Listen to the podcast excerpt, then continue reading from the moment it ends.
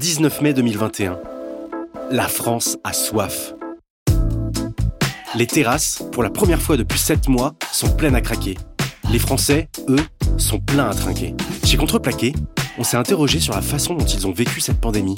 C'est alors avec le spectre d'un avenir encore bien incertain que nous nous sommes rendus sur les terrasses de France pour tendre le micro à ceux qui ont vécu confinés ou couvre-feutés une bonne partie de l'année. À quoi ressemble le travail quand il s'arrête? Et à quoi il ressemble quand il reprend? Si notre société encourage le travail mais qu'une grande partie de nos boulots sont considérés comme non essentiels, qu'est-ce que ça dit sur nos vies? A l'inverse, on ne peut enlever au travail ses qualités de créateur de liens sociaux. Tout cela nous ramène indubitablement à l'éternelle question, le travail, c'est la santé? Alors fermez les yeux, pensez bien fort à votre boisson rafraîchissante favorite et laissez les personnages que nous avons croisés au détour d'une terrasse vous narrer leurs anecdotes de boulot. Ah oui, au fait, je vous ai pas dit, c'est micro-terrasse. Je suis auxiliaire de puriculture, du coup j'étais en réserve.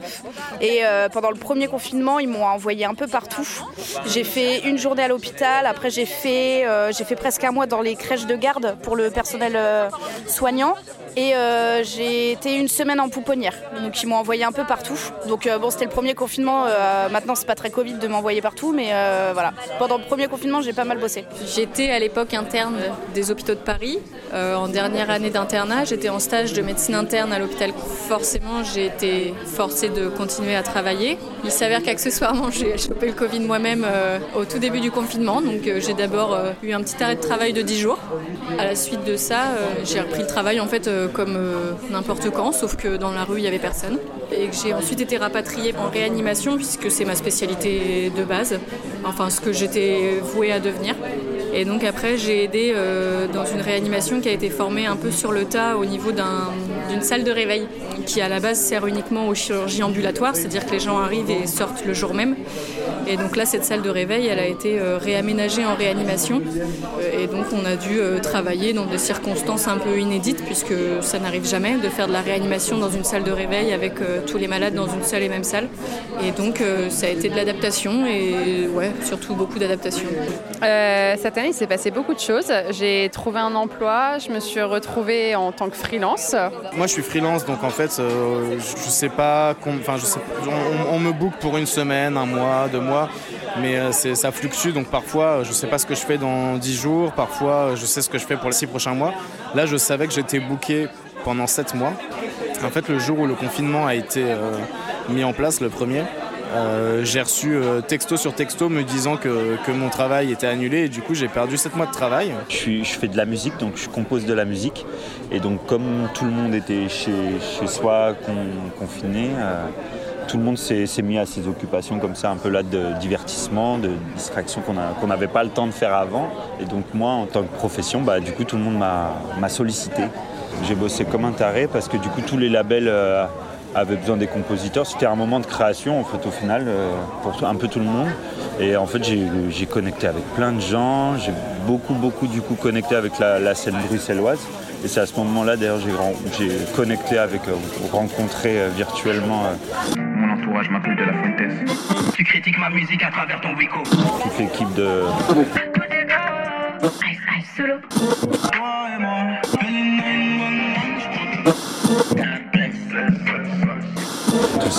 Et c'est à ce moment-là que, que j'ai commencé vraiment à bosser beaucoup pour eux.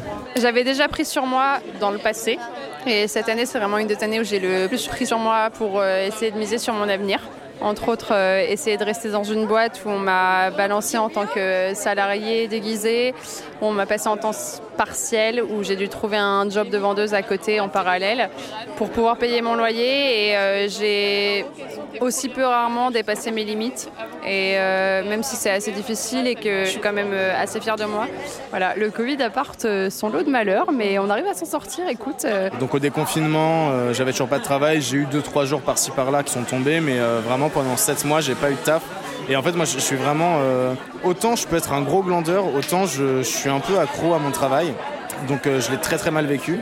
Non seulement parce que bah, je, me, je me faisais chier comme un rat mort, et en plus parce que euh, en termes de, de- de carrière, de perspective d'avenir, c'est un peu compliqué dans les milieux freelance. C'était pas la plus belle période, quoi. Mais à part ça, euh, voilà, pas grand chose. Assez morne. Bah, dans un premier temps, en fait, tout début, c'était Qui a lancé un truc sur internet. Il voulait faire un son en une journée qu'avec des gens sur Instagram.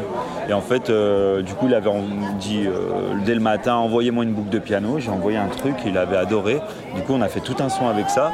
Et en fait, après, on a gardé contact et euh, du coup, j'ai beaucoup bossé sur son projet. Et comme lui, c'est un directeur artistique aussi belge, du coup, il m'a fait bosser sur tous, les, tous ses projets à lui. Et, euh, et donc j'ai passé euh, deux mois à taffer comme un, comme un bourrin. Ça se passe euh, pardon, à distance. tu m'envoies un truc, je te le renvoie, je te dis ce qu'il faut modifier, je te le renvoie, je te le renvoie. Je me suis renfermée dans un boulot que j'aimais pas forcément. À cause du Covid, j'ai pas entamé certains projets que j'aurais bien aimé faire, comme voyager et peut-être d'autres activités sportives, faire d'autres activités tout simplement. J'ai eu 10 jours d'arrêt de travail euh, confiné à rien faire, mais moi j'ai trouvé ça chouette. Puisqu'on a fait que manger, même si j'avais plus de goût de mon Covid, mais on s'est beaucoup amusé. Je pense que le pire scénario, c'était d'être en télétravail, puisque tu travailles de chez toi et que tu peux pas sortir. Moi, j'ai vraiment eu la version, je suis coincée chez moi et je ne fais rien, puisque je ne peux rien faire, mais du coup, j'en profite pour chiller, ce que je n'avais pas le temps de faire dans la vie normale. Et ensuite, j'ai travaillé et, et ça m'a permis de, voilà, de voir mes collègues, euh, d'avoir ma petite vie sociale. euh. J'ai trouvé un taf, euh, c'est assez exceptionnel parce que clairement j'avais plus de, de, bah. Donc là ça commençait à être la crise parce que comme je me suis amusée, bah, j'ai dépensé toute la thune de côté, hein, forcément. Il fallait que je me bouge les fesses et en fait il s'avère qu'en octobre bah, j'ai postulé pour le Triton et je ne sais par quel miracle bah, j'ai été prise quoi en tant que réalisatrice là-bas et alors le Triton c'est une petite salle de jazz très conviviale où il y a des artistes incroyables avec euh, des techos incroyables, une ambiance mais euh, je te raconte pas le feu et euh, du jazz à gaga. Du hot, du spicy, du jazz. Les deux premières semaines du déconfinement, j'ai pas pu en profiter. J'ai pu en profiter que euh, quand, on, le couvre-feu est passé à 23h. en fait, en gros, ça faisait deux mois que je bossais euh, du jour. Je commençais le matin et je finissais à, à 18h, 19h. Et en fait, le couvre-feu a été décalé à 21h avec la réouverture du bar le 19 mai. Moi, le 17 et le 18, je bossais encore du matin. Et à partir du 19, on m'a booké pour trois semaines en terminant le travail à 21h, voire parfois euh, minuit, 1h, 2h, 3h. Donc c'était. Donc le déconfinement, je l'ai eu un peu après moi. J'ai eu de la chance de choper le Covid. En fait, euh, avec les 10 jours d'arrêt de travail, quand je suis revenue, euh, ça s'était déjà un petit peu calmé. En médecine interne, moi, je m'occupais d'une unité dans laquelle, euh, en fait, on ne recevait plus les patients puisque c'était des patients programmés qui viennent en hôpital de jour, donc ils viennent pour une journée. Forcément, on, annulait toutes les prises en charge programmées pour éviter euh, la surcontamination. Et donc, on s'est retrouvés à, aider un peu à droite à gauche. Et au final, on était vachement nombreux et on a eu pas mal de temps. Et pareil, dans la réanimation, dans la salle de réveil, euh, au final, il y avait de moins en moins d'entrées. Et comme on était une, une réanimation formée sur le tard, on n'était pas les prioritaires pour prendre les nouveaux patients. Et donc, on restait globalement euh, avec les mêmes malades. Et ça a été plutôt agréable comme. Enfin, disons que l'adaptation a été plus simple étant donné que c'était la fin de la vague et qu'on ne croulait pas sous les malades. Je pense que ça a aidé pas mal euh, le sort de nos malades aussi. Et sur la fin, fin, fin euh, du premier confinement, euh, là, c'était vraiment n'importe quoi. La réanimation avait fermé. Notre salle de réveil avait enfin pu fermer ses portes puisqu'on avait réussi à faire sortir tous nos malades. Et donc, on est revenu en médecine interne. Et là, c'était en gros pour, le bien-être de, nos collègues médecins et en fait pour tout le service. La salle de staff de médecine interne avait été transformée en, bah, salle de jeu, quoi.